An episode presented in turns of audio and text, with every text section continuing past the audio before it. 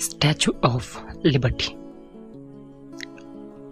ఈ statue of Liberty green కలర్లో ఉంటుంది. కానీ దీని అసలు రంగు మాత్రం డల్ బ్రౌన్. ఇది గ్రీన్ కలర్గా ఎలా మారిందో తెలుసుకునే ముందు కొంచెం ఈ స్టాచ్యూ ఆఫ్ లిబర్టీ హిస్టరీ తెలుసుకుందాం. ఈ statue of liberty New York హార్బర్లో ఉంది. కానీ దీన్ని న్యూయార్క్ హార్బర్లో చేయలేదు ఫ్రాన్స్లో చేశారు. ఫ్రాన్స్ పీపుల్ యుఎస్కి ఈ స్టాచ్యూ ఆఫ్ లిబర్టీని గిఫ్ట్గా ఇచ్చింది.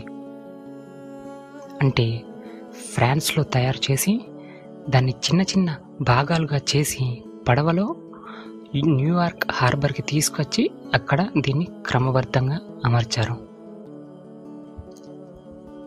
ఓకే. ఇప్పుడు ఇది ఎలా గ్రీన్ కలర్లో మారిందో తెలుసుకుందాం.